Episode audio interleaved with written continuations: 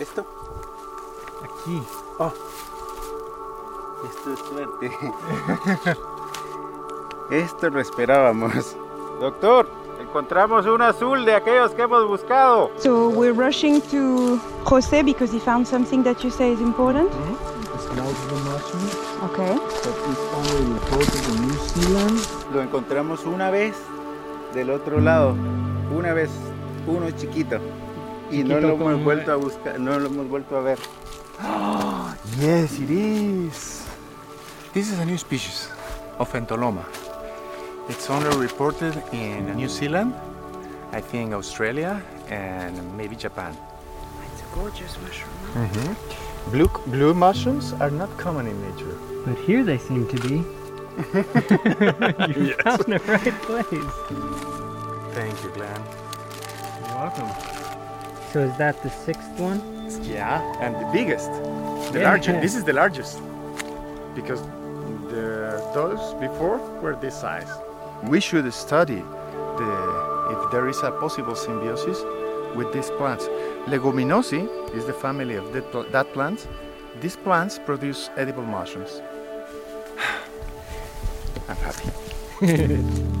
Un otro? Sí, de los mismos. The same, but a patch of them. This small bush species of Entoloma was the main reason for this expedition. They had only encountered this species once before. But on this day, we collected a total of nine specimens, all of which were found within a 100 meter radius on a single hillside. Completely mature.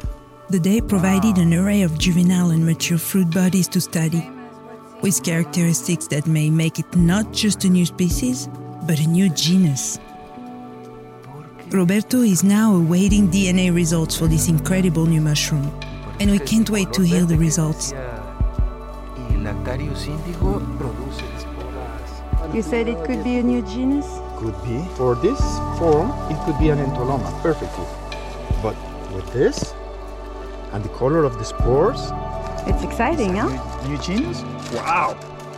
You realize? The dream of every scientific mycologist. This is a treasure. This is the treasure we came for. Thank you. One of the treasures. One of the treasures. But the day never ends with the last of foraging, even with such remarkable finds. Blue, baby blue. We have to describe them after the, the field trip. Back from the field, it is time to sort the mushrooms. Are you sorting the mushrooms? So you're looking at them? Can we come in? Yes. This step cannot be postponed, for decay and rot would quickly set in. I set love in. this part. We have the blue one that are totally new, so it's better to keep them separated. Mushrooms are distinguished by their stem, cap, and gills, which are located underneath the cap. And their texture, size, proportions, and colors are all considered for more accuracy, as two mushrooms looking alike aren't necessarily equal. And the difference could lie in edibility versus toxicity. This year's season wasn't as good as previous ones. Two years ago, in these same days, we collected So many. lots, lots. The largest, the largest collection I made in my life. Changing climate and the conversion of forests to agricultural lands are responsible for the dwindling availability of mushrooms. For most research excursions, Roberto invests his own money because public funding is difficult to attain. The most important part now for research on mushrooms collaboration with institutions in developed countries. Most universities and private organizations find mycology to be of lesser priority on the funding circuit. Roberto hopes this will soon change. It's beautiful. It's gorgeous, and um, and it's very impressive actually how we managed to sort these things together.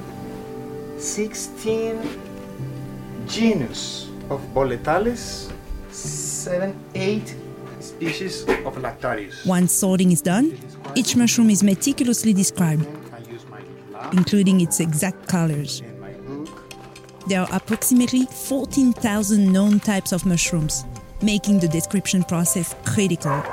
particularly in the case of new and rare species. I could say that this mushroom has this color, but I have to know that it has a green color. And I have to look for the green color. For example, here, look how it becomes green. Because indigo, when you cut it, it becomes green.